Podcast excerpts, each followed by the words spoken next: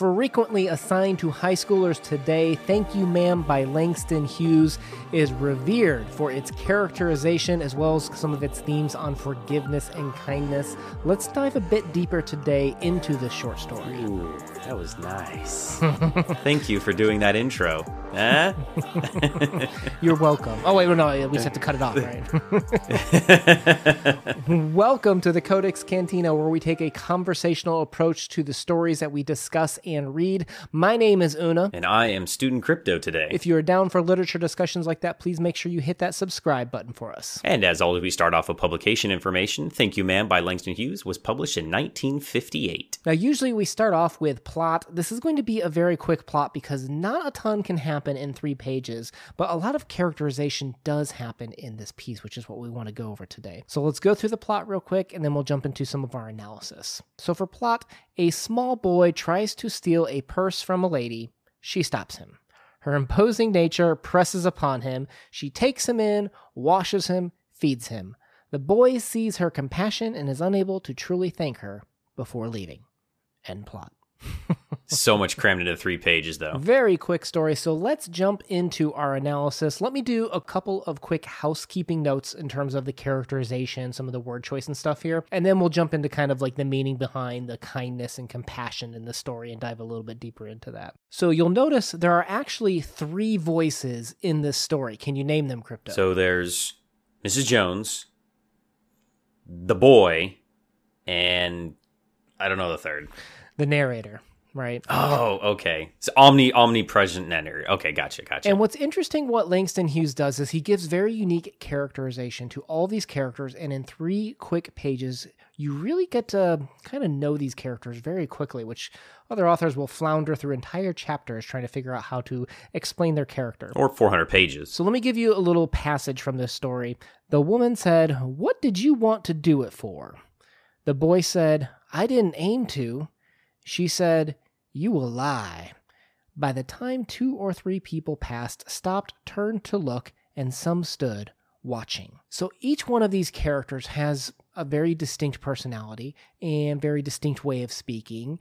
And when I say characters, I include the narrator in this discussion too, because the narrator isn't necessarily Langston Hughes. It's it's this unnamed person that's explaining this thing, these things to us. So we have Miss Jones saying things. What did you want to do it for?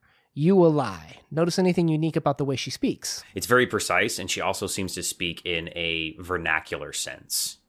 and it's all very single syllable words.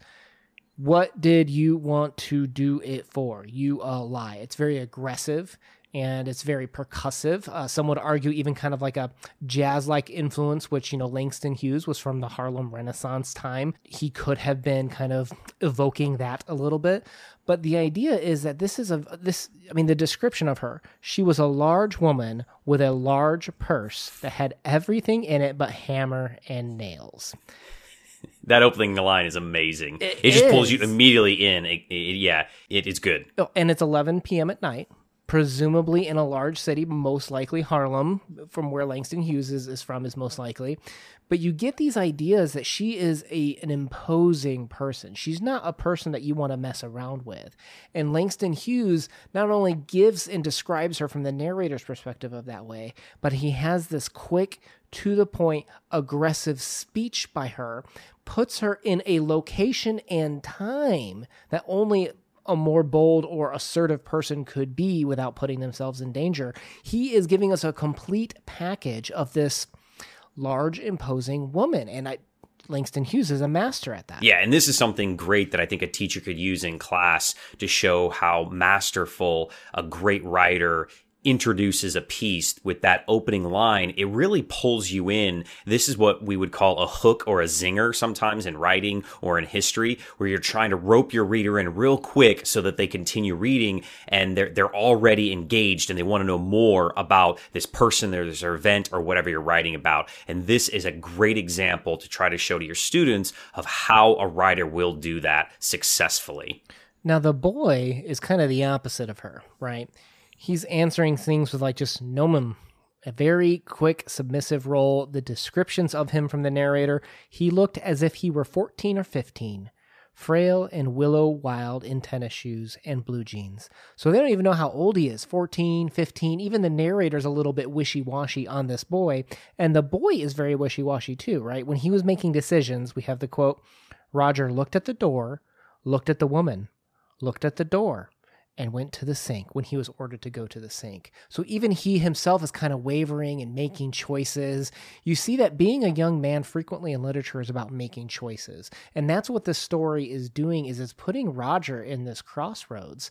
And Langston Hughes is painting him as being open and suggestible to which way is my life going to go in this very unique situation where he tried to pickpocket the wrong woman. I, I love how Langston Hughes has taken these two polarizing characters and they're really they see one coin, two different sides, where she is all clean and proper and pristine, and the boy is is messy and kind of bland. Again, you don't know a lot about him, but her, she has a very clear cut, defined, characteristic look about her, and the boy doesn't. And I, I love how he he paints these two very vivid but different types of pictures of individuals. So if they're on the opposite ends, you kind of have the narrator in between who's just very lucid, very clear with his with his directions. What is ultimately a woman sits on a bench. We have this line, she was a large woman with a large purse that had everything in it but hammer and nails.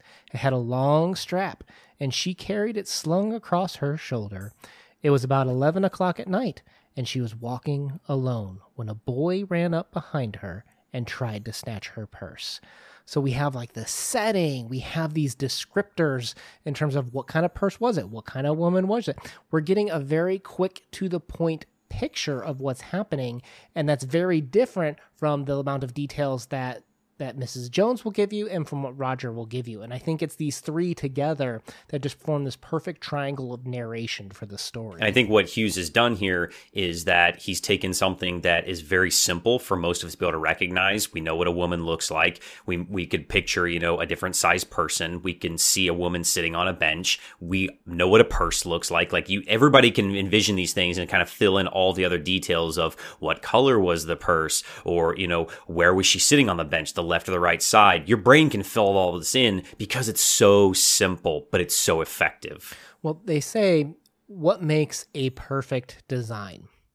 And it's not what you can add to it to make it unique. It's when you can't take anything else away. And I think kind of what you're describing is you can't take away that she was a large woman and, and, this was a large purse because these are very important for describing this character in the fewest amount of words possible. And and that's what makes this story so interesting to talk about I think from a classroom perspective. Let's move into kind of the meaning behind the story. I guess we have to start with the question does Mrs. Jones have an impact on Roger? I would say definitely that she is going to change his course of his life as he reflects back upon the choices that he's already made and the choices that he will be making in the future because she's shown him a different way of looking at life. And we see him going through that process, right? Looking at the door, looking at the sink, looking at the door. And he ultimately goes to the sink and he starts to even kind of offer some help for her, too.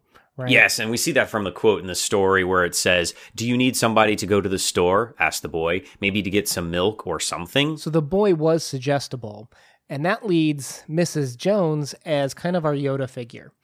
We think Roger in the beginning is the antagonist, right? He's stealing her purse, a universally morally bad thing to do to take from other people.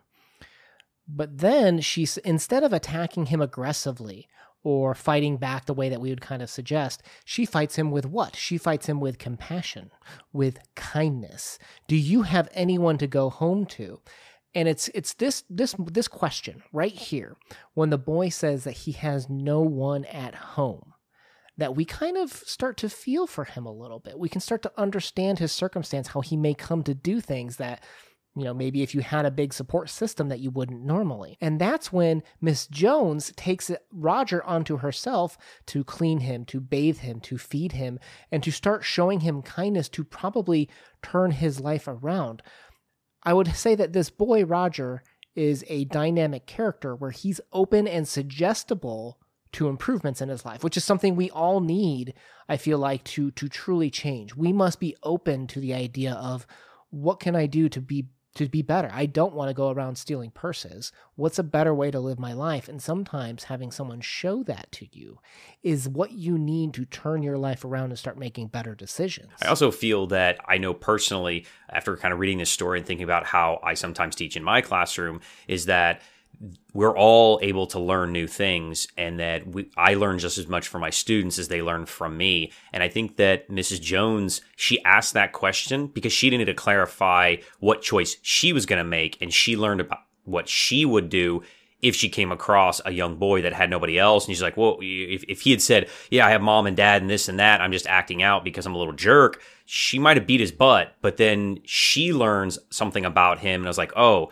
this boy doesn't need any more negativity in his life. He needs mm-hmm. love, someone mm-hmm. to look out for him. And she makes a different choice than she might have otherwise. And I, I love that that you you can see the two sides playing off each other. I wonder if even in terms of the era, what did he want the money for to buy blue suede shoes? This was, like you said earlier, was published in 1958.